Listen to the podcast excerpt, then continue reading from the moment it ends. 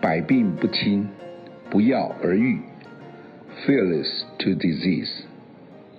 我是哈佛诊所院长方光中医师，很高兴跟大家分享日常生活中的预防医学知识，也就是预防重于治疗。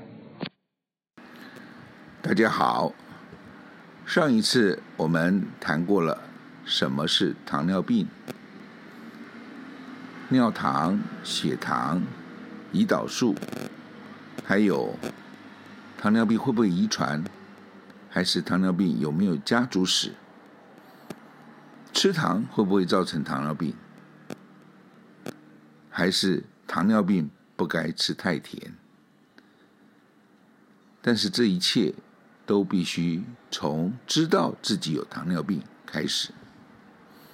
今天我们就来谈一谈，怎么知道自己有没有糖尿病。或许有些人听过所谓的“三多”：吃多、喝多、尿多。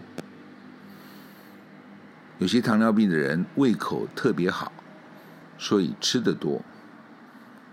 也就比较容易肥胖，但是并不是所有糖尿病的人都会肥胖。第二个是喝多，糖尿病的人特别容易口渴，所以喝了再多的水，他可能还是觉得渴，所以他喝水的频率、喝水的量。可能都会比一般的人来得多。第三个是尿多，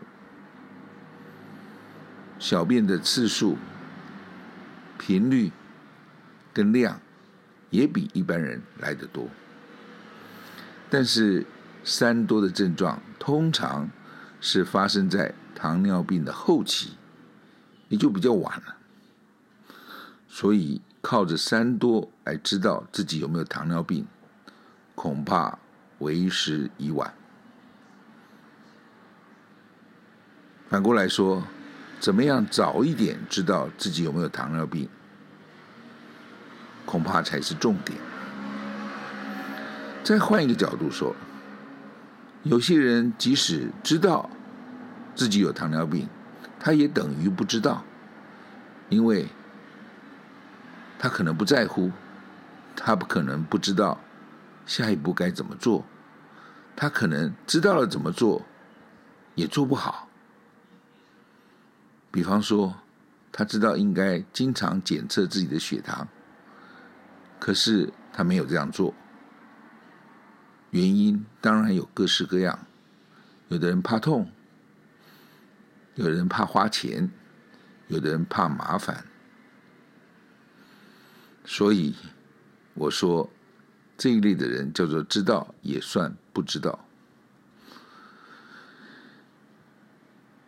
我认为最好知道的方式，就是找一个信得过的家庭医师。我们有大小问题，都找他帮我们的忙，他能帮我们的解决，就直接帮我们解决。他不能帮我们解决，就帮我们安排适合的医师、适合的科别、适合的医院，用他的专业来帮我们知道我们到底有没有糖尿病。